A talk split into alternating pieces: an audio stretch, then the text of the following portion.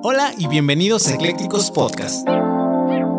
Soy el licenciado Ricardo Calderón y Eclécticos tiene la intención de perseguir lo interesante, teniendo conversaciones con los abogados y profesionistas que rompen los estereotipos en sus áreas de trabajo, con el fin de que tú puedas desmenuzar toda su experiencia, encontrar la inspiración, herramientas, tips y consejos para que puedas aplicarlos a tu vida diaria y profesional y así llegar al siguiente nivel. Si están listos, comenzamos.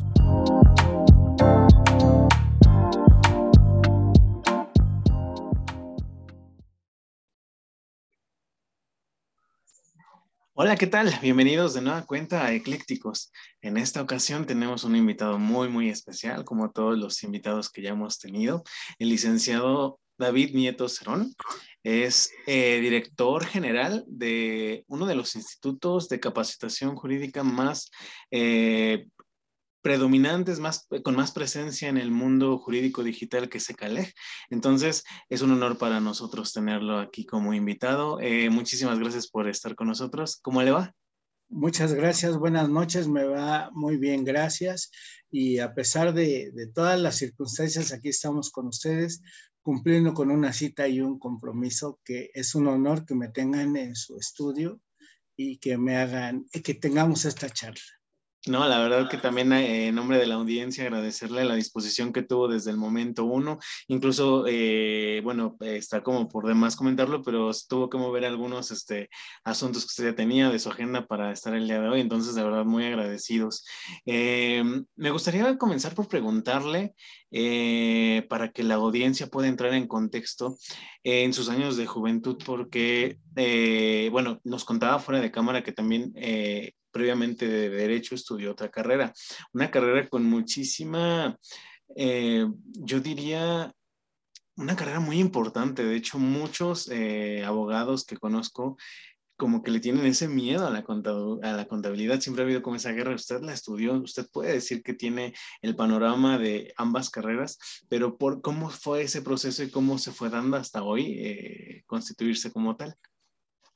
Bueno, el proceso fue este, un poquito, pues como todo inicio, ¿no? Este, somos, nosotros somos un grupo de hermanos de sangre que son contadores, somos contadores públicos, bueno, contadores públicos, y de ahí, de ese despacho que se llama Francisco Neto y Asociados, de ese despacho se empieza a gestar, eh, se da todo tipo de servicios, contabilidades, auditorías, dictámenes, eh, inclusive estudios de, de, puestos, lo que ahora se llama evaluación de puestos y todo esto.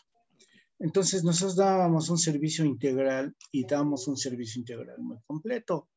Entonces de ahí yo, yo empecé a los 13 años y era yo gestor en el despacho, iba a hacer trámites la tesorería, antes eh, todo se hacía en la tesorería, en la Secretaría de Hacienda, antes de que existiera el SAT como tal, o, las, estas oficinas, em, las que se encuentran en, los diversos puntos del, Estado de México, en los diversos puntos de, este, de, la Ciudad de México, eh, las administraciones regionales. Entonces, eh, empecé a aprender y a hacer me gustó mucho la contabilidad. Yo estudié en la secundaria y salí como, mm, como auxiliar de contador.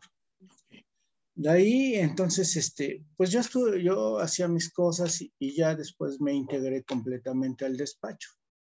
Quiero decirle que después de muchas inquietudes, de estar viendo, porque yo hacía escritos para impugnar multas y todo esto que me daba la oportunidad, porque de verdad, esto lo quiero decir muy claro, y no porque sea mi familia. Todos, en, todos mis hermanos, los que ya eran totalmente consolidados, nunca se consolida uno en la carrera, pero los que manejaban esto, nos daban la oportunidad y confiaban en nosotros, que eso es lo que hace mucha falta ahora a muchos jóvenes, porque no queremos creer en ellos a partir pasa el tiempo y pues como que yo empiezo a sentir ciertas inquietudes, pero en la carrera de contabilidad me dieron también principios de, de derecho. Conocí a dos grandes maestros y voy a decir su nombre. Uno es Mario Rafael del Paso Avendaño, que espero que esté bien y que pues que haya salido avante de, esto, de estos problemas. Y otro maestro que se llama Feliciano Gamaterán, ese maestro en verdad era así como que un coco para mí, y lo digo, lo digo en serio porque él me calificaba y me ponía punto 2, punto 5 en las preguntas y las respuestas. Entonces yo, yo apenas alcanzaba el 7 me dice, y me decía, es que usted sabe, le digo, pues yo no sé nada, yo vine a aprender, ¿no? Claro. Pero era algo maravilloso. Entonces me empiezan a hacer la inquietud del derecho y el maestro Mario Rafael del Paso se integra conmigo y empieza a ser mi tutor, me empezó a enseñar a hacer la memoria de un abogado, me empezó a enseñar a hacer escritos y me dejaba ya, eh, él me dijo, la única manera de aprender es que practiques. Y me dejaba haciendo las cosas. Me revisaba y obviamente, no les voy a decir lo que me decía, pero me decía que luego me ponía orejas de burro, ¿no? Pero de ahí me empezó a nacer la, la inquietud. Nace el despacho yo me, me, independizo del despacho, sigo llevando contabilidad, pero nace mi despacho también en la vía legal. Secale, eh, bueno, ahorita vamos con Secale. Nace de ahí y empiezo a ejercer y se integran tres muchachos con, no, fueron cinco muchachos conmigo junto conmigo. Se integran el licenciado José Luis Castillo, el licenciado José de Jesús Pérez, el licenciado Julio Antonio Sandoval Fernández, al cual le tengo un gran aprecio, que es experto inclusive en, marcas y patentes y todo lo de derecho, eh, derechos de autor. Y una chica que se llama Janet, no me acuerdo de sus apellidos, y mi hijo. Pero los únicos que han perdurado a través del tiempo, que están conmigo y siguen hombro a hombro, son el licenciado José Luis Castillo y el licenciado José de Jesús Pérez Somos especialistas en todo aplicada, pero no, no, de todo modo no me rajo si tengo que estudiar el estudio. Bien. Eh, manejamos civil, laboral, mercantil. Verdaderamente el problema, el problema no era este, no era manejar todas las materias. El problema es que teníamos que hacernos especialistas en todo porque era necesario. Era necesario. Pero realmente lo que nos empezó a dar muchos frutos fue eh, el área mercantil. Nos dio, nos dio inclusive oportunidades de, estar viajando, de conocer parte de la República Mexicana. Y este, porque entramos a trabajar a varias pescaderías de la Nueva Viga. Y era recuperar, era recuperar, y era recuperar este, créditos y todo esto. Y la verdad estoy muy agradecido con toda esa gente que por ahí nos siguen considerando algunos otros. Bien, pero de ahí yo siempre los mandaba, siempre se, siempre se ponían muy al brinco porque los mandaba a que fueran a ver las audiencias del derecho laboral. Y no querían, no, licenciado, no, que no. Pero ahora que se dan cuenta que, la, que todos los juicios son casi ya predominantemente orales, pues se dan cuenta que esto es, este, pues esto es el pan y esto es lo que va a prevalecer ahora. E inclusive ya va a haber juicios eh, eh, a través de medios electrónicos. Bien, de ahí empezamos y, entonces empieza ya el despacho como NCP, que es Nieto, Castillo y Pérez, que son David Nieto, Luis Castillo y José de Jesús Pérez Solana. Bien, y de ahí este, eh, sigue trabajando el despacho como tal, pero nace Secale, ahí viene la historia de Secale. Ah, yo, yo, en mi vida, en mi vida de estudiante, que, que, por cierto, me voy a permitir decirles cómo me decían mis compañeros. ¿Cómo le decían? abuelo. claro. Sí, entonces, pero en mi vida de estudiante en Derecho, pues yo estaba rodeado de muchos jóvenes y algunas personas de mi edad. Entonces, todos me decían abuelo. Entonces, bien. Este, pero yo empecé a notar muchas cosas, no estoy criticando, no estoy acusando, empecé a notar muchas cosas, que muchos de mis compañeros no participaban. Teníamos un compañero que le decíamos el silencioso, porque no, pues ya saben que era muy platicador, ¿no? Entonces, pero todos, ese grupo que hicimos se compactó tanto que éramos, eh, somos todavía a la fecha, nos seguimos este, frecuentando. Entonces, hicimos un, gran equipo, hicimos muchas cosas. Yo estudié en la Universidad de, en la Universidad de los Vagos de México. Entonces, este, la verdad, y este, perdón por el comercial, pero es mi alma mater. Y, este, y entonces, este, pues la verdad fue una etapa muy buena. Tuve maestros que me exigieron sin quejarme, porque verdaderamente, pues yo traía la ventaja sobre ellos porque yo ya había este, eh, visto y visto cómo se ejerce y todo eso. Entonces, a través del tiempo vamos, vamos viendo y ellos siguen ahí y siguen fieles. En verdad, las, pasamos muchas duras, pero hemos pasado más maduras. Entonces, este, y, y aquí nace ese CALEC en base a esa inquietud, porque verdaderamente nos encontramos en juzgados con mucha gente, con mucha gente que verdaderamente no sabe ni qué es. A mí me pasó, y siendo de la edad que tengo, bueno, más chavitos, cinco o seis años, me pasó, me pasó, llegué a preguntar, oye, oye, este, llegué al archivo, le digo, oye, por favor, ¿me puedes decir este expediente? Pues, ¿de cuándo es? Le digo, pues, no sé, le digo, ahí está el boletín judicial, o sea, ahí está el boletín judicial, licenciado Chin, se siente así como que uno... Sí, claro. Bien, cucaracha, ¿no? Bueno, pues eso me obligó, eh, no me hizo sentir mal, me acicató. ¿Qué me quiebra? me quiebran muchas cosas.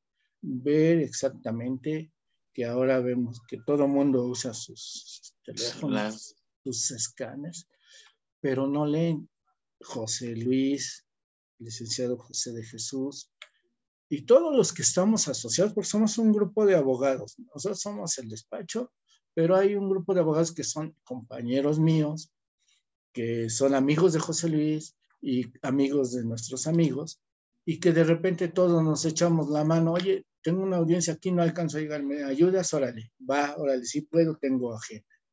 Oye, vamos acá y todos nos apoyamos. Fíjese que eso ha valido mucho porque somos una cadena y una muy buena cadena y que está eslabonada para apoyarnos en donde sea y a la hora que sea. Entonces, ¿qué me quiebra? Pues realmente me rompe el corazón ver que inclusive porque yo lo vivo con, con con mis nietos y con todo el mundo, que ya no les interesa estudiar, no les interesa leer ni siquiera documentarse. Triste. La primaria, estoy hablando de hace 20 mil años, este, la primaria yo me sabía todas las fechas eh, Entonces, yo sabía, yo sabía y sé lo que es un lustro, ¿sí? Yo sabía lo que es una década. Yo sabía hacer operaciones y la sé hacer de raíz cuadrada, de, este, de horas, minutos y segundos también, eso, esos años, meses y días también. Entonces, a través del tiempo me voy dando cuenta en la escuela y yo le propuse a la coordinadora de la escuela del área, oye, ¿por qué no ponemos eh, un, este, un área donde demos asesorías y que la gente vaya aprendiendo? una de mis compañeras que, que, está, que estaba en el Senado y que ahora está en, como asistente de juez cívico, ella nos llevó al Senado para ir a asesorar a la ciudadanía. ¿Verdad? En verdad fue una satisfacción muy grande. Hemos abierto muchos caminos y esto ha sido maravilloso. Y le vuelvo a decir, me quiebra que ni siquiera los jóvenes ahora tengan ni siquiera disposición para hacerlos les da pena. Yo, fíjese que yo tengo una costumbre, es una costumbre bien rara, pero yo cuando alguien se acerca a mí y me pregunta, primero le digo, te voy a contestar, pero me contestas un minuto de una pregunta que te voy a hacer. Me dice, sí. Digo, háblame un minuto de una pluma. Y se enfocan a la pluma, ¿eh? No se se enfocan a la pluma, no, que hay de distintas formas, modelos, colores. Verdaderamente no el derecho, como todas las materias en, en todas las áreas de estudio e inclusive de vida, debe uno de buscar la raíz, la ascendencia y la consecuencia que ha arrojado, que es este tipo de objetos. Entonces, es lo mismo en el derecho, tenemos que buscar la raíz.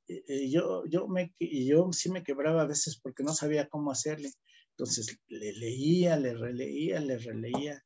Entonces, hasta me dormía con el libro en la cabeza, pero no aprendía nada. Entonces, eso es muy importante porque si se quiebra uno, porque no sabe cómo manejar, pero el secreto es la calma, El secreto es analizar decía un maestro mío, oigan, abogados, pues no sean abogados contestones, primero lean lo que les están pidiendo y agarran y agarran la computadora y empiezan, ah, no, sí, no es cierto, digo que no es cierto. Ni siquiera han estudiado nada, ni siquiera han visto. Entonces, eso es lo que verdaderamente me rompe. Tú, yo tuve el gusto de, de también con mis maestros de, de la carrera de Derecho, tuve el gusto de tratar con excelentes profesores, pero pues ya sabe a quién le apretaban más. Claro. Entonces, este, eh, y entre ellos, pues uno que, dos, tres, cuatro, cinco que han dejado huella, son increíblemente, y lo digo con todo el respeto, son sabios, son sabios del derecho. Me gusta mucho, nos sugirieron buenas, nos sugirieron buenas lecturas y yo sigo conservando ese mal hábito de leer, aunque sea un ratito. Dejo de ver las novelas y mejor me pongo a leer. Claro. Entonces, este, y sí, y, y, en verdad esto ha sido apasionante. La carrera de Derecho, el que quiere, el que la ama, el que la trata con cariño, se vuelve un apasionado de ella. Definitivamente. Pero el que no quiere hacerlo, no lo hace. Dicen que hace más el que quiere que el que puede. Claro. ¿Cuál es el paso para lograr tener un despacho? Querer hacerlo. El otro paso, pues, que aplicar mis conocimientos. Yo puedo leer mil libros y saberme eh, mil libros de medicina, pero pues yo no soy médico, no tengo que me avale, pero a lo mejor puedo conocer que mi hígado se inflama porque como mucha grasa o mi páncreas me duele porque tomé mucho refresco, etcétera, ¿no? Entonces, eso es querer hacer, querer lograr y querer, y querer tener yo no, yo, a mí me preguntaron, ¿por qué estudias derecho? Dije, porque jorobado me duele la espalda. Pero verdaderamente, cuando me preguntaron por qué estudias derecho, les dije, porque me gusta. Claro. Y muchos, y mucha gente, y, me da pena, pero es igual en todas las áreas. La tradición de la familia. No, pues ¿por qué eres Pues es que mi familia es abogada. Y a lo mejor él quiere ser dentista, o quiere ser este, pachuco, no sé, ¿no? claro. Pero quieren seguir la tradición de la familia. Ese es un gran problema que muchos queremos llenar o queremos llenar una carrera porque estoy trabajando y quiero que me den un puesto mejor. Está padrísimo aspirar a un puesto mejor. Pero una cosa es que yo tenga un título y otra cosa es que yo sepa cómo voy a ejercer esa carrera. Definitivamente. Entonces, ¿Qué tenemos? Miedo.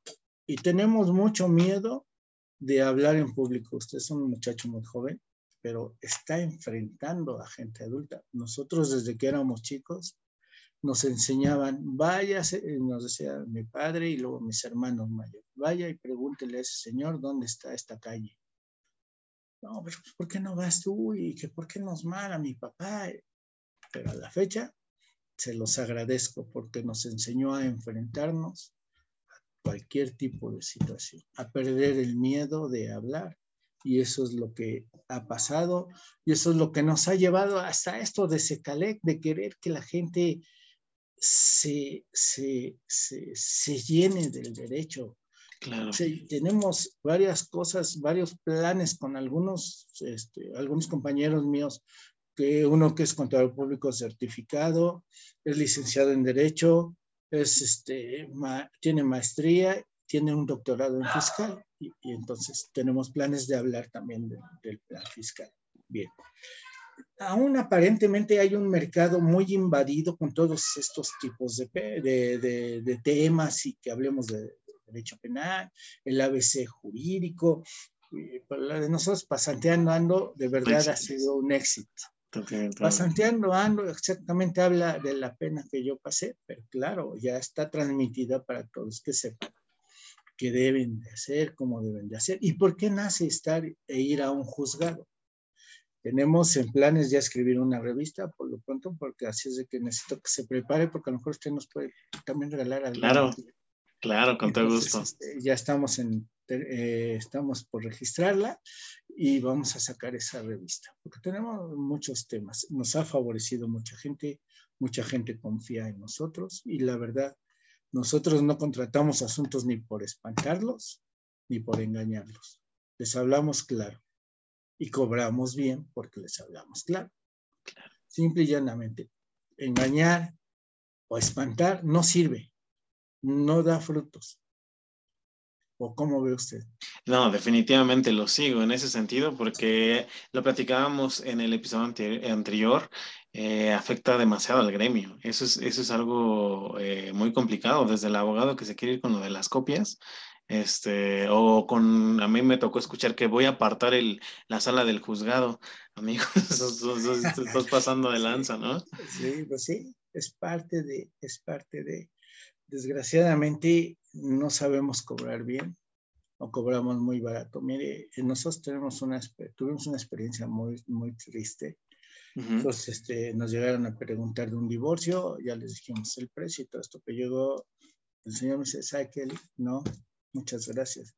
El abogado me cobra dos mil pesos. Ay, no, pues yo no compito con precios bajos ni compito con jóvenes, ¿no? Claro.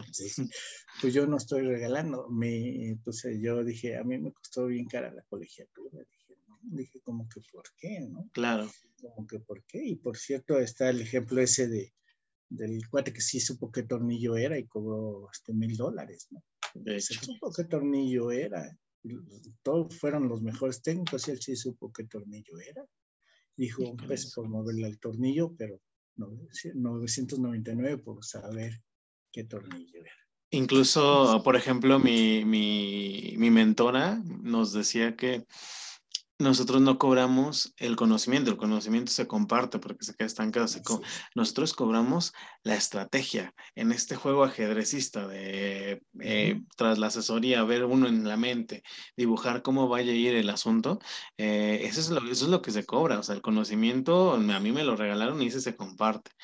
Pero la estrategia, esa es la, esa es la buena, ¿no? La estrategia siempre debe ser algo muy importante. Desde que está uno oyendo, debe estar uno observando inclusive al cliente, porque también hay clientes que son bien abusados. ¿eh? Sí, claro. aquí los observando por, por ver. Hay una, una máxima que decían, pero para mí nunca ha sido eso, que el peor enemigo de uno es su cliente. Pero en verdad no, no es cierto. Hay que saberlos observar, porque a veces ellos van con un dolor una pena moral. Saberse demandados por cualquier tipo, por cualquier área del derecho, les, genera un dolor, un estrés, una inquietud y los lleva al estrés. Bien, en uno de mis tiempos mozos también fui vendedor de enciclopedias. Entonces, ahí me enseñaron los pasos de la venta y cómo debería ser de mi presentación. Y eso a la fecha lo sigo aplicando y verdaderamente el rompimiento de hielo es lo que los alivia, porque les dicen, oiga, este, les hace alguno una broma, pero claro, este, es una broma para que se, se desestresen y en verdad da buen resultado. No se trata de ser tieso, para estar tieso, por mejor cuando me muera, pero no se trata de ser tieso, se trata de ser abierto, no verlos a los ojos, ver, no tener antiparras, sino ver así, así todo el horizonte. Y lo que sí es el conocimiento, efectivamente, dicen por ahí, uno de los mandamientos de la masonería, no hay ser humano, humano no, no hay ser humano más miserable que aquel que no comparte el conocimiento. Entonces, no hay que ser miserables. Hay que, compartir y enseñar. Gran, gran tema, ¿no? Sí, eh, completamente de acuerdo. Ese es un gran tema que ojalá podamos tocar un poquito más adelante, pero eh, a, grandes rasgos, desde luego, pero me gustaría también preguntarle su opinión en el sentido de que a lo largo de estas charlas ya vamos alrededor de unos 10 capítulos más o menos de, donde hemos traído abogados eh, consolidados. De hecho, muchos que han pasado por, por eh, la mayoría, eh, abogados muy, muy buenos. Este, hay como estas dos vertientes. El equipo A que dice que la especialización mata al abogado, es decir, que eh, un abogado, como usted pronunciaba, eh, debe manejar o tener nociones de diversas áreas. Y los de la banda opuesto, donde eh, la especialización es algo vital, donde tienes que ser, no sé, me gusta el penal, por ejemplo, y penalista hasta la muerte, en, en su visión de no sé ya cómo decirlo usted, porque en otros, en otros asuntos hemos tocado la visión de 360 grados. pero usted ya tiene una visión de muchos más, porque incluso son desde dos este, licenciaturas. Entonces, en su visión, sobre todo de capacitador, ¿qué opinión le merece esa, esa, esa, esa premisa? Esas vertientes que me está hablando. Sí, bien. Mire, yo pienso, y perdón que me pare el cuello, pero yo pienso que para ser director general debes de conocer las áreas del derecho, si no al 100 sí saberlas cuando yo contrato a un especialista o yo espero que un especialista me dé resultados, pues a mí me puede hablar de, de, todo, ¿no? Hasta de cómo se hace el mole, pero pues yo ya, yo ya pasé porque pues yo ya supe usar el metate. claro. Bien, entonces sí debe de ser uno especialista de todo, porque en verdad es muy importante. Si yo, si a mí me llaman como director general, si a mí me llaman como como un asesor de lo que sea, pero resulta que me, que me están diciendo otra cosa, que me están diciendo de otro tema, pues yo debo de estar versado. Mire, a mí me tocan clientes que a veces hasta de novelas hablamos, en verdad, en verdad. Yo, yo les dije, pues yo, pues yo la única que he visto es este, el privilegio de amarles. Digo. este, oh, que el otro día estaba viendo una de abogados, que por cierto, eh, dice, me decía el licenciado José Luis, que esa novela de abogados eh, la, la, la, revisaba y la estructuraba el doctor Miguel Carbonell, que me merece toda mi admiración y mi respeto. Es una persona que ha sabido moverse a través del derecho, dentro del derecho, pero es de, ha dejado una huella muy profunda. Magistral.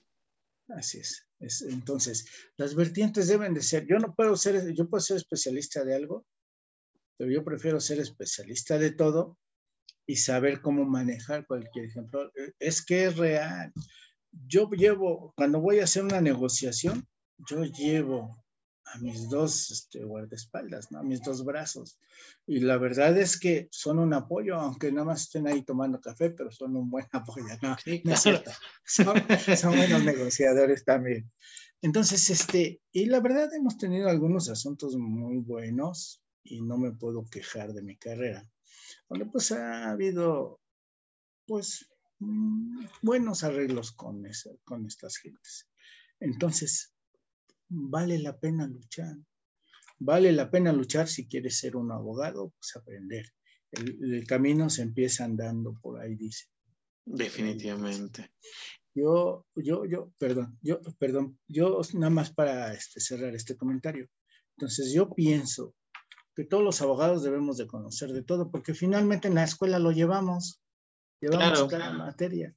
Pues, ¿por qué no profundizar en cada una? Y no, no, pues yo sí quiero ser este, totalmente civilista va, pero resulta que del civil emana el derecho familiar, emana el derecho mercantil, digan lo que digan, aunque exista un código de comercio, emana el derecho mercantil. Claro.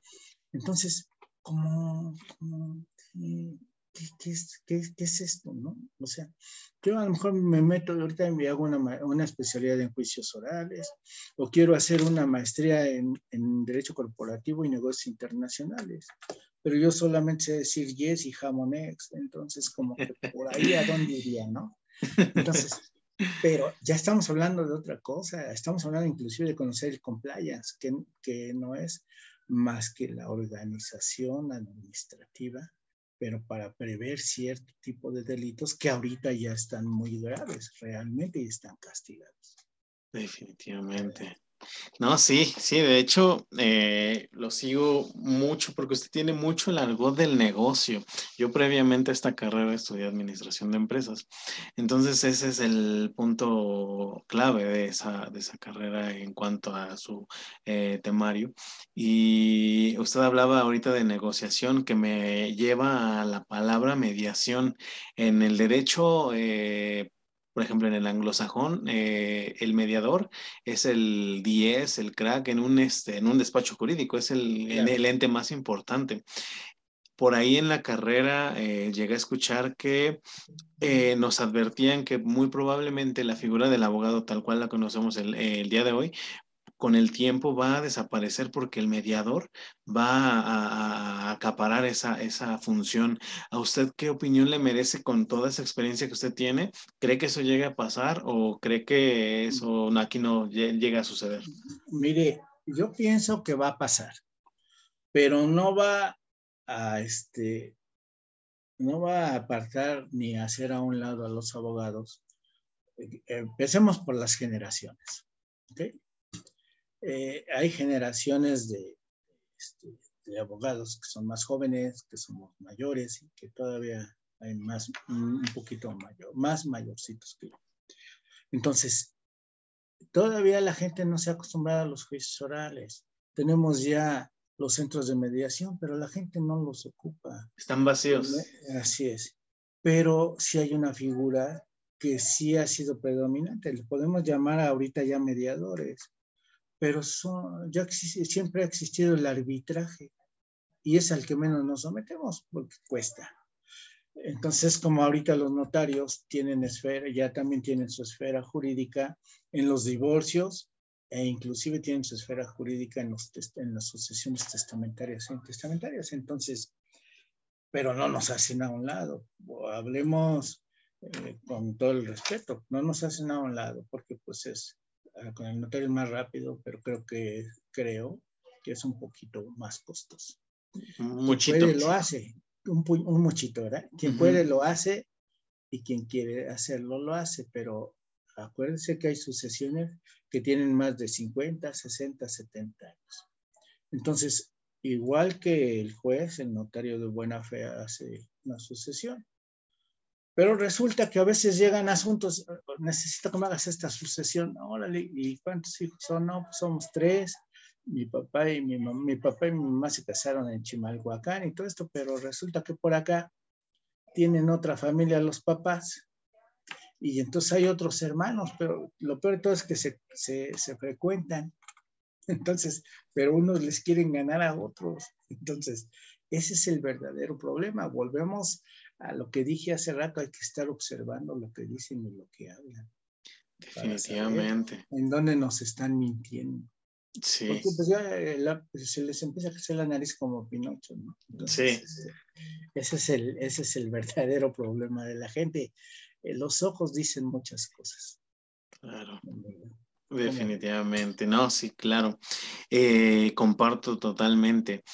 Hace, bueno, en estos días fueron tres chicos de diferentes, este, o sea, no, no son eh, ni siquiera conocidos, pero me hicieron una pregunta en particular que me llamó la atención y curiosamente estamos platicando con usted y creo que va a poder contestarles a esos chicos.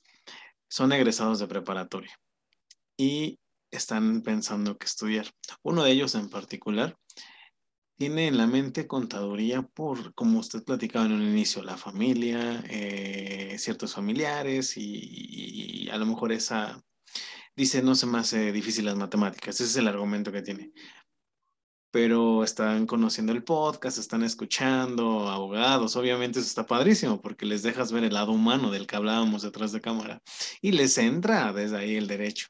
Usted, en su experiencia, que tiene ambas eh, visiones, ¿qué consejo les da eh, o en qué deben de fijarse en cuanto a sus cualidades tal vez? Porque no quiero comprometerlo a, que nos diga qué carrera es la ideal o qué igual prefiere, porque bueno, eso sería medio, medio, ser medio gañan. Pero ¿qué consejos le podría decir a, estos chicos, y de hecho son tres, que, eh, que nos preguntan eso? Yo les aconsejaría que, que evalúen sus posibilidades. Mire, eh, tanto la contabilidad como el derecho son áreas que regulan la vida gregaria, pero realmente eh, el derecho ahora ya también va a tener la obligación de informar a, la autoridad hacendaria también de, sus operaciones. De hecho, esto, esto empezó a nacer también cuando se empezaron a hacer mm, los juicios ejecutivos mercantiles, empezaron a pedir que anexaran el CURP su identificación de las personas que actuaban. Entonces, la verdad es que las dos son apasionantes. Una es orden verdadera, los dos son orden, pero una es orden y disciplina y, y honestidad a carta cabal. porque vamos a llevar la vida y la historia de una empresa a través de sus números. Y por esa empresa vamos a conocer a los administradores de la misma. Vamos a, vamos a llevar los abogados la vida y el orden jurídico de la empresa. Y a través de eso vamos a saber también cómo vamos a tratar y, y a ordenar junto con el contador, cómo vamos a tratar y ordenar esa empresa para que no tenga ni problemas jurídicos ni problemas fiscales. Así es de que jóvenes estudien las dos, están jóvenes. Así de fácil. Están jóvenes. Vale la pena la lucha. No, nadie hace nada extraordinario cuando trabaja y estudia. Nadie hace nada extraordinario. No es extraordinario. Es una obligación del hombre superarse, superarse. Definitivamente. El que no se, supera se estanca y vive maldiciendo a todo el mundo. No es porque no tengan oportunidades. Todo mundo tenemos la oportunidad, pero a lo mejor nos gusta más un oficio. A nosotros nos decía mi padre, ah, ¿quieres ser bolero? Órale, pues, cuélgueme ahí un título y sea el mejor bolero del mundo. Mi padre siempre nos dijo, sea el mejor en lo que va a ser. Por cierto, hay una parte del decálogo del Pentatlón Deportivo Militarizado Universitario, donde yo estuve algún tiempecillo, y este, que dice, trata de ser el menos malo de los peores y el mejor entre los buenos. Entonces, señores, creo que la premisa es importante.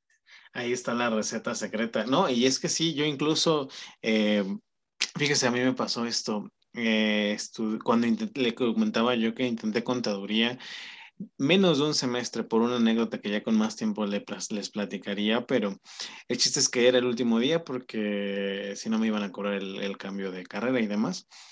Pero muchos compañeros eh, nos metieron en un grupo de tronco común, le llaman, contadores y administradores. Entonces, yo veía que los administradores, o sea, en la escuela donde estaba la administración eh, se daba de manera diferente. La administración, la administración siento que se debe dar, es una carrera preciosa del estudio de mercado y muchas cuestiones muy, muy bonitas, pero los inundan de contaduría porque era un tronco común. En ese sentido, por eso me acordé, porque yo les decía, bueno, en esta, en esta discrepancia de decir, bueno, porque tiene ahí trampa ese tronco común, para que como que convencerlos de que según eligieron administración, pero al final todos acaben como contados, porque ya pasaron lo más difícil, el tronco común.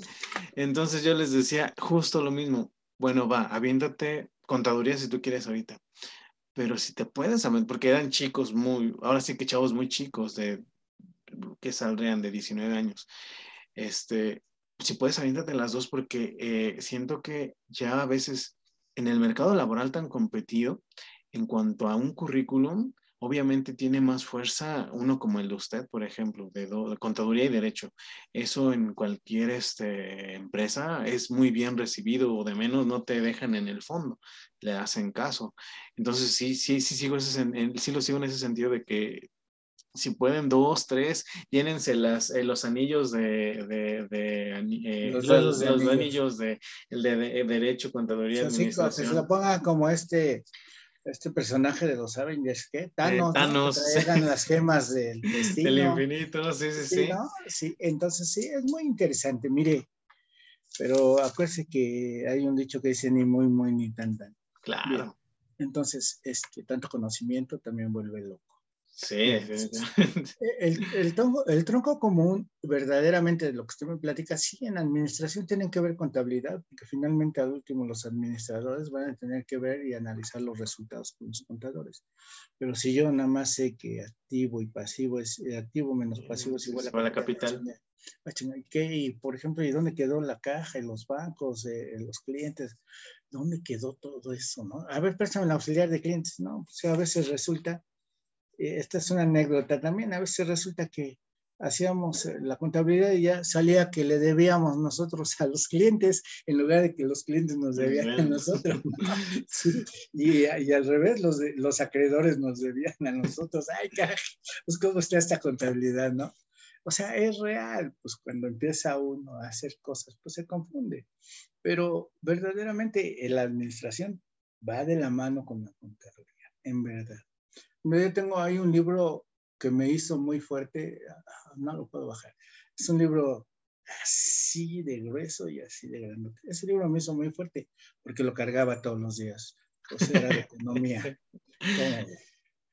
es de economía. Así es de que imagínense. ¿no? Ahí detrás de cámara nos pasa el nombre del libro para, para retarlos a Para hacer ejercicio. y para ponerlo en, la descripción para que los retara a los, a los escuchas. bueno, pero hay dos libros todavía mejores y que nos hacen buen ejercicio. Y uno es La Ley de Amparo Comentada, que es un libro así. Sí. Y así. Y el Código Nacional de Procedimientos Penales Comentado, pone que es así y así los dos juntos uno en cada brazo. No, me canso. ¿Qué gimnasio ni qué nada? Ni gimnasio, ni anabólicos, ni nada, solamente los libros. ¿Cómo ve? El conocimiento, y para, para decirle esto, el conocimiento nos hace fuertes. esa es la, esa es la, la, la, descripción real de los libros que carga uno para ser fuerte. No, nos hace fuerte si los cargamos y los leemos, no nada más los cargamos. Claro. Definitivamente. Este, usted eh, a, mediados de la charla eh, nos tocaba un tema de, la, de, la, masonería. Obviamente es un tema eh, muy amplio que daría para muchísimos, muchísimos episodios y es algo de lo que usted conoce muy bien, algo que nos pueda compartir en ese sentido, algo que a lo mejor le ha servido no solamente en su vida profesional, sino yo creo que en su vida per se. Bien, todo el mundo piensa que la masonería llega ahí uno y hace infinitas relaciones con jueces, magistrados, inclusive con el presidente e inclusive con mucha gente. Bien, la masonería es una asociación, como ustedes quieran llamar, que busca simplemente hacer hombres libres y de buenas costumbres, hombres pensantes ¿Qué, son, ¿Qué es la libertad? La libertad no es que ando en la calle y ando aquí y ando allá. La libertad es de libre pensamiento. O sea, también son pensantes. Combate los vicios y, este, y levanta templos a las virtudes. No es que seamos borrachos, drogadictos, aparte de esos vicios. Vamos a decir, yo le debo a usted 50 eh, mil pesos y le firmé un pagaré y se los pago, pero como somos buenos amigos, somos la banda no, que sí, que tú eres mi hermano del alma. Ya te pagué, luego me lo das y resulta que pues se lo encuentra un familiar de usted. Sí, esos son los vicios que debemos de erradicar. No es que desconfiemos, hay que confiar. Bien. Entonces, eso es lo que busca, eso es el principal fin de la masonería. Se necesita no conocimiento, es elitista, sí, pero se necesita en verdad estar cierto y seguro de lo que uno habla. Porque si yo voy, una pregunta, ya le dije la de la pluma. ¿quién es Dios? ¿Qué es Dios? No, pues Dios. Y nos volvemos a enfocar en Dios. No, pues es aquel que, no, Dios es un padre de amor. ¿Dónde está Dios? Ay, güey, pues es que yo no tengo su dirección, pero dicen que está en el cielo. No, no es cierto. Dios son las flores, las aves y todo esto. Pero no sabemos escuchar esos cantos, esa, esa, esa, es, todo eso que nos da, no lo sabemos escuchar. Ahí está el hombre que pidió y dijo, estaba muy desesperado y dijo, Señor, ayúdame, y este, dame consuelo y le mandó el canto de los pájaros y, Señor, no me escuchas. Entonces le manda un rayo, Señor, hazme caso, hazme un milagro. Y nace su hijo y no se dan cuenta porque estamos tan enfocados en estar, tener nuestro pensamiento tan ocupado en tantas cosas, cosas basuras, mi querido amigo que estamos maldiciendo a todo mundo. Ya no es Dios, ya somos todos. Ah, pero eso sí, nos portamos como del caramba, si somos como del caramba y nos pasa algo, Señor, ¿por qué me abandonaste? Soy tu hijo. Te hagas, seas bien las cosas, ¿no? Definitivamente. Entonces, volviendo al tema, pues eso es lo único que busca, ser hombres libres y de buenas costumbres que quieran ser, saber y hacer. ¿Ok? Yo les puedo hablar de mucho, pero pues no puedo abrir nada al respecto. Es, un, es una asociación discreta y sus rituales son secretos. Definitivamente. Y, nos, nos, conocemos por ciertos signos y tocamientos, más sin embargo, pues estamos dispuestos siempre a ayudar. La filantropía es parte de la masonería. Ok. Y fíjese que es... Pónganse a estudiar. Sí, sí, sí, sí, lo seguía porque, por ejemplo, lo que usted mencionaba era un pensamiento muy, muy, incluso me recordó mucho al dios de Spinoza, o sea, es algo muy, muy, este, neutral, ni siquiera tan, o sea, a veces creo que fonéticamente estereotipamos o eh, de, como que nos confunden los términos, mejor dicho, y es algo tan simple como la explicación simple y perfecta que usted dio, ¿no? Eso para quien nos está escuchando, yo creo que es una perfecta introducción y es siempre, lo dijimos desde el principio, el conocimiento y tener nociones de todo eso es importante, ¿no? Definitivamente, es que vuelvo a lo que le dije, ¿no? Pues es que de qué me sirve repetir como, vamos a decir, vamos a hablar tantito, un segundito de la religión. ¿De qué me sirve repetir el Padre Nuestro un millón de veces cuando no analizo lo que está queriendo decir? Claro. Si nosotros vemos en las películas, en todo lo que pasa, cuando el Maestro Jesús le dijeron enséñanos a orar y fue la primera oración que se supone que es con la que empiezan las eh, todas las demás oraciones, ¿no? Padre nuestro, ¿sí? Pero verdaderamente ¿quiénes oramos de corazón o quiénes oramos por conveniencia? Porque también oramos por conveniencia, ¿no? Pues, Señor, te estoy rezando y pues ahora sí, dame el número de la lotería, ¿no? Mejor te mando más chamba, dice Dios, ¿no? Entonces entendemos eso. Sí, es muy interesante, pero verdaderamente sí tenemos que, debemos de tener conciencia para querer estar comprometidos también con esa, con esa enseñanza, con esa fraternidad de enseñanza. Qué, qué buen apunte acaba de dar. Y que, por ejemplo, me imagino que en, eh, en, todo, en todo trayecto, en, en, toda trayectoria, en toda carrera que uno emprende, eh, obviamente hay puntos de quiebre donde a veces la duda o lo difícil de la situación pues nos generan conflictos. Incluso este, he conocido gente que está tirando la toalla, por ejemplo, cuando está estudiando derecho, incluso antes de salir pasan situaciones y pues, eh, los malas rachas invaden no solo a la vida profesional, sino la de todas las personas. Le preguntaría, en, estos años de trayectoria que usted ya lleva eh, profesional, ¿ha habido puntos de quiebre donde usted ha, ha sentido esa duda? Y en contraparte, eh, ¿cuál ha sido el momento más satisfactorio que ha tenido a lo largo de estos años donde usted ha dicho, todo esto ha valido totalmente la pena. Momentos satisfactorios. Hasta este momento todo ha valido la pena, como usted acaba de decir. Momentos de quiebre, pues verdaderamente en, mi, inexperiencia de empezar a manejar yo los juicios, pues obviamente a lo mejor los perdí porque era maletilla o los perdí porque verdaderamente así lo dictó, pero sin embargo cada vez que lo repaso me doy cuenta que lo que se hizo se hizo bien, pero pues no, no, no debo de pensar lógicamente lo que el derecho me va a decir a mí. Claro. Debo de pensar lo lógico del derecho que, me, que va a dictar mi resultado de lo que yo pedí. O sea, no puedo ser lógico. Está como la gente que dice, ya la hicimos, porque porque el que acusó a mi familia ya no vino aquí a ratificar. Le digo, señor, se acá tres meses en el reclusorio mientras se cierra todo. Entonces, eso, la gente, lo digo con todo el cariño y humildemente, la gente a veces piensa que es muy fácil. Creen que el abogado es, este, es el soluciona todo. Y verdaderamente a veces eso es lo que le rompe a uno, eso es lo que lo quiebra verdaderamente. Y hablarles de, ¿sabes qué? Yo una vez le informó, esto no es así y no va a salir y va a pasar esto, esto. Eso me quiebra, pero si no les digo la verdad, vuelvo a lo mismo. O hablo con la verdad o los engaño. Y me gano dinero engañándolos. No, se debe de hablar fuerte, claro y preciso. Yo les enseñé a, a mis nietos a decir se habla fuerte, claro y con otra palabra. Pero pues es eso, ¿no?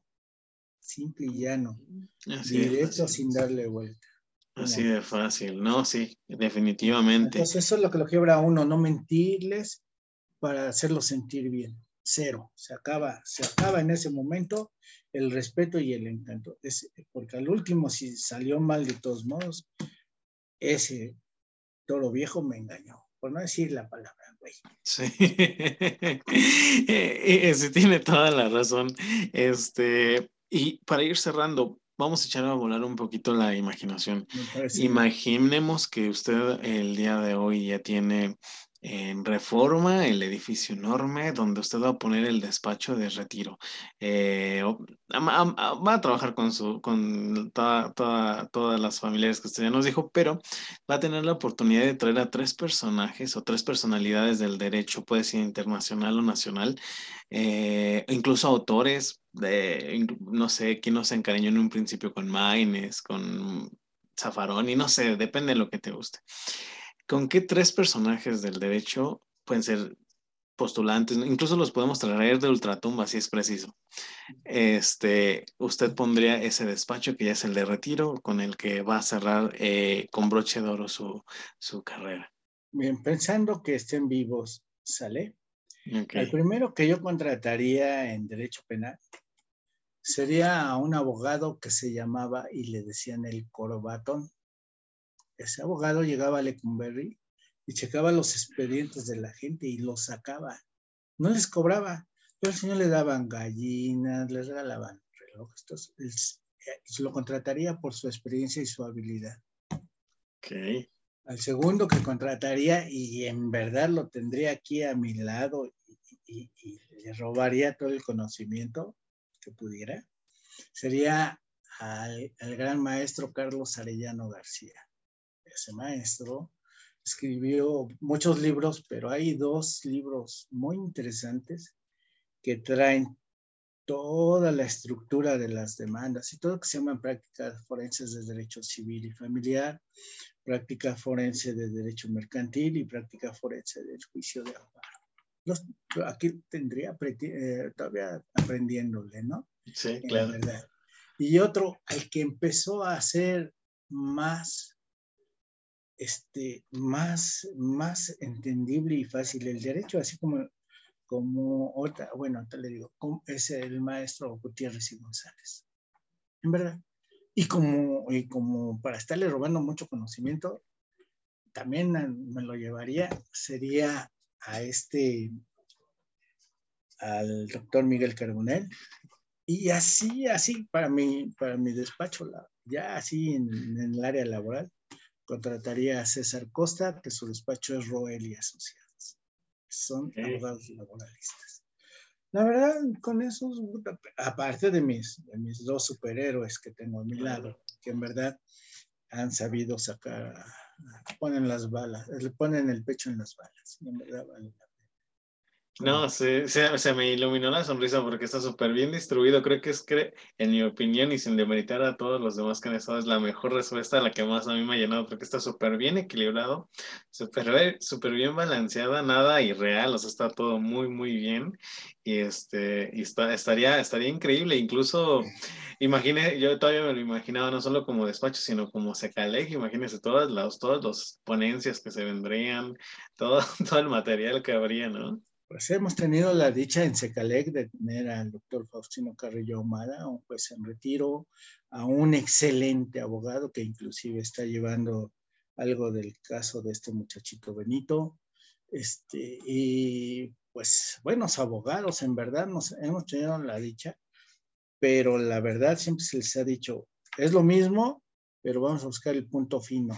Yo no quiero dar montón, quiero cosas finas. Sí, Ese es eh, el verdadero éxito, dar el punto fino de lo que uno quiere. Al, al, al, al, juez en retiro Faustino Carrillo lo tuvimos hace, hace, dos, este, hace dos capítulos. Una delicia, la verdad, este, platicar con él. Eh, tuve una fe de ratas horrible iniciando el, el eh, obviamente le mandamos un saludo al iniciar el, el podcast. Dije mal su nombre, Fausto. le cambié el nombre, pero este, sin embargo la plática no, no, no, no, no se vio mermada por eso y este, fue, una, fue una, una charla de verdad de, este, de primera. Dicen que el nombre de Faustino es un nombre francés. Es que yo tengo un hermano que se llama Raúl Faustino y dicen que el nombre es francés, entonces pues sí, ¿no? Que sea Raúl Faustino. Pero debería ser Faustine, ¿no? Sí. el doctor Faustino, pues excelente, excelente abogado. Mis respetos y, mi admiración. A todos los abogados con los que hemos compartido, de partido y que nos han transmitido su conocimiento, porque déjenme decirle que yo no termino de aprender que nos han transmitido su conocimiento. En verdad, les estoy muy agradecido y soy su ferviente admirador. Cuando habla uno por teléfono, dice, ¿por cuál vota? Por este.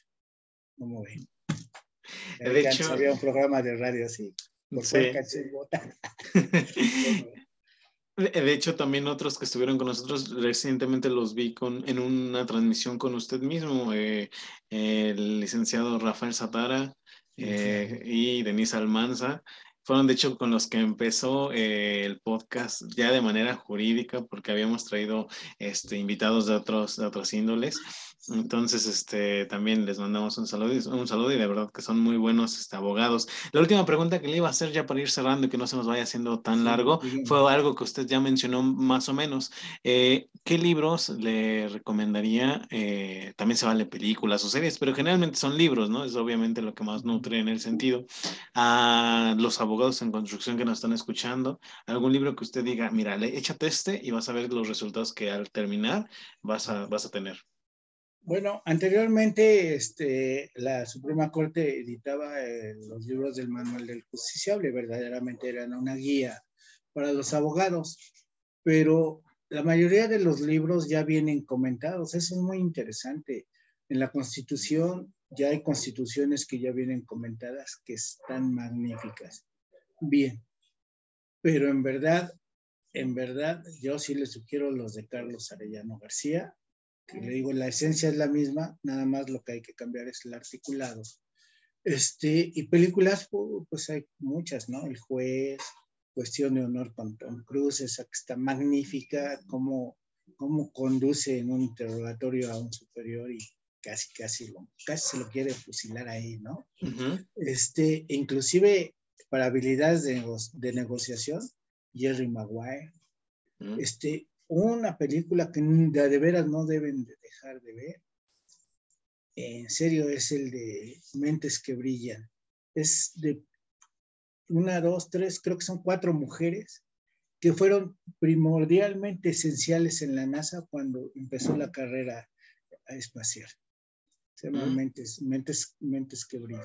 Excelente película, unas mujeres que manejaban las matemáticas y por eso hay una sala con el nombre de una de ellas, porque ella fue la que desarrolló los cálculos para la salida y la entrada a la Tierra. Además, imagínense, ¿no? Desde de qué estamos hablando. Entonces, todos los libros que caigan, léanlos, e inclusive, mire, ¿sabe qué? A mí no me da pena decirlo, pero hay, a veces hay que leer los, los cuentos de Chano. Sí, sí, de Calimán. De Calimán. No sé si todavía salgan las novelas que luego leen ahí, el libro vaquero, todas esas porquerías, pero es que no es por leer o por, ah, por, aprender cosas, es para generarnos el hábito de leer, de tener la inquietud de traer algo en las manos y leerlo. Todo el mundo va con el celular, casi hasta se rompen la trompa cuando se cae. Definitivamente. Yo incluso para complementar, yo diría, yo soy más fanático un poquito de las series, de las series, este... Ah, yo, ahí va, ¿verdad? Perdón por ahí, pero adelante. Ah, bueno, va. Eh, no, primero usted, primero usted. Ah, bueno, es que el otro día cuando me entrevistaron me dijeron, ¿qué experiencia tiene? Le dije, tengo ocho temporadas de La Ley de los Audaces, este, cinco temporadas de Shark, este, dos de La Ley y el Orden, y este, ¿cómo se llama? Y, este, y uno de Alma Grande. Entonces, este, pero no me contrataron, no sé por qué, ¿no? Pero no, la ley de los audaces es excelente. La de Shark, excelente abogado. Y las películas que le decía era la del juez, era la de la firma, inclusive, el abogado del diablo. Y por cierto, hay un libro del abogado del diablo, pero no es de la película. Y, mm. habla de, de, que a través de los tiempos siempre ha habido inconformidades con los líderes. Entonces ahí está una prueba más que no todos comulgan la misma idea de un líder. Y la verdad, el líder que no abre la mente es un líder que no sirve y tiene que ser desechado o desaparecido. Ahí estuvo, ¿no? Qué suerte la de la, la cabalgata de las Valquirias que narra la historia de cuántas veces quisieron matar a Hitler y no pudieron. Hasta que él se suicidó, eso dice la historia, no me consta. Claro. Pero son importantes verlas. Sí, sí, amplían muchísimo el panorama y nutren este, muchísimo el panorama. Yo incluso ya nada más para complementar obviamente las que usted dijo, sobre todo esa, la de la ley de los audaces, me parece eh, digna de, aventarse, e incluso para quien, eh, a estos chicos que le comentaba, ¿no? Que te preguntan, oye, pues a ver, aviéntate una de esas, igual ahí le agarras un poquito el sentido. Y usted que comentaba, Calimán y demás, si mezcláramos los cómics o los superhéroes con, con los abogados, ah, ah, de hecho es mi superhéroe favorito, es Daredevil, el Diablo Rojo, que incluso es sí. invidente, ¿no? no puede ver, pero es un abogado defensor muy bueno de Hell's muy Kitchen. Bueno, Entonces, esa, esa, e incluso, es más, si se, la serie es muy buena, está en Netflix, pero incluso todavía mejor los cómics están del 1. Ojalá nos patrocinara. Hay que mandarle la factura a ver qué nos contesta. A ver qué ah, pasa. Sí, no, es que es muy interesante y muy importante realmente estar documentado y ver cosas que nos lleven exactamente a pensar que eso es lo que queremos. Y a propósito la ley de los audaces, ¿quieren ser contadores? Este, uno de los actores que era Luis Lee, era un abogado fiscalista y además él hacía los objetivos de las empresas y entonces, pero sabía amarrar perfectamente para que vean que sí existe, la contabilidad es casi hermana del derecho. Sí. Entonces había gente muy especializada, pero que manejaban todos los temas. Finalmente eran temas corporativos, pero todos estaban versados en lo mismo. Eso es lo importante. Ah, y ahorita que usted me mencionó Luis Litt, en el reparto de una serie nueva, incluso tal vez usted no la ha visto ya así ya para finalizar ese, ese asunto de las series, acabo de ver una que se llama Life, es este, un actor eh, de raza negra que, eh, para, bueno, no hacer spoilers, pero él, eh, lo meten preso y dentro de la prisión estudia la carrera de derecho para poder defenderse. Ufa, está muy, muy buena esa serie y igual está muy recomendable. Ya, la voy a anotar, la estoy anotando como mi sobrina, como decía el tío Gamboy. se le mando los links, no se preocupe, está muy, muy buena. Y, y ya para ir cerrando, algún apunte final, algún consejo, algo que, que, se nos estaba pasando, dónde podemos seguirlos, este, proyectos. Pues, ustedes nos pueden seguir en Secalec, la, perdón, eh, me descortesía, pero no me sé las direcciones, más sin embargo, que José Luis las envíe y ya. Este, nos pueden seguir, eh, sobre todo ahí, y de repente en abogados postulantes, a mí se me ocurre subir alguna cápsula. Y porque pues sí me gusta ser medio crítico, entonces esto sí me sube, eh, subo algunas cápsulas. Ahorita he dejado de hacerlo, pero de todos modos en abogados postulantes pueden seguirnos, ahí subimos algunas cápsulas. De hecho, vamos a tener un, un, conversatorio otra vez con el licenciado Gerardo Feria Cázares, él, él, este, él escribió un libro que se llama La reinserción social, sus retos.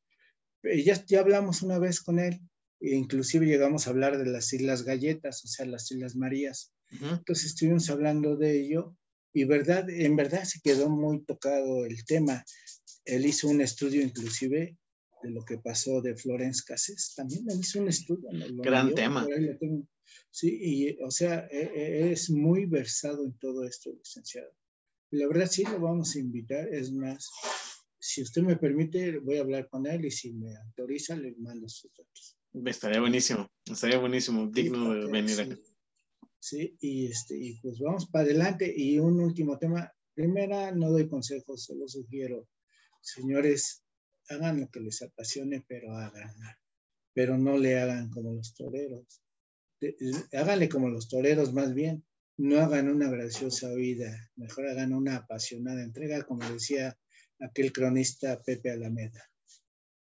Definitivamente. por la verdad, señores, la vida es de ustedes, el tiempo es de ustedes, y la verdad, el que quiere lo hace, el que no quiere no lo hace. Y, y si tiene manera de subsistir pues, y, no le preocupa nada, pues no lo va a hacer hasta que se vea en aprieto si es que quisiera hacerlo. Y si no, pues va a buscar otra forma.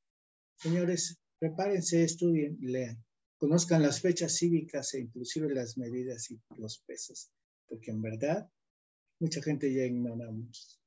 Le pregunto el nombre de los niños, ¿les son donde están los juzgados? Dejar de decirlo los nombres no, no, no, es cierto, eso es broma. Sí, en verdad, no, no tienen idea, ¿no? Y, y, es muy triste, muy triste, pero pues sí son otros tiempos, pero también aunque, aunque la tecnología nos vino a adelantar, la verdad nos vino a atrasar. ¿Pruebas? La película de Wally. -E. Todos están gordos porque están atendidos a la tecnología. La película de Wally. Esa es una verdadera prueba. Definitivamente, comparto con usted. Pues para ir cerrando, pues obviamente vamos a dejar las redes sociales de Segaleg en la descripción. Eh, los invito yo a que chequen todo el contenido que comparten eh, en sus plataformas. Son ni siquiera cortos, son videos largos donde son conversatorios muchas veces de temas puntuales muy buenos. Y también agradecerle a la gente que se está suscribiendo, los que se quedaron hasta el final. Y pues nos vemos hasta la próxima ocasión. Ojalá que en la siguiente temporada, eh, si ya la gente nos pide un tema en concreto, podamos volver a repetir si a usted le parece. Y ya nos ponemos a estudiar. Sí, con mucho gusto ustedes quieren hablar de las vocales, con mucho gusto. Acá les canto la canción de las vocales. ¿Cómo ve? con mucho gusto, lo que ustedes necesiten. Mire, más tengo la cara de desgraciado, pero trato de ser este, gentil con la gente. Sí, definitivamente, sí, eso no queda la menor duda. Y pues muchas gracias y nos vemos hasta una próxima ocasión. Bye bye. Les agradezco mucho. Buenas noches. Hasta la próxima. Fue Eclécticos Podcast. Muchísimas gracias a los que se quedaron hasta el final. Por último, te recuerdo que me ayudas muchísimo si te suscribes al proyecto en todas sus plataformas y lo compartes con alguien a quien le pueda interesar. Nos puedes encontrar en YouTube, Facebook y Spotify como Eclécticos Podcast. Sin más por el momento, hasta, la, próxima.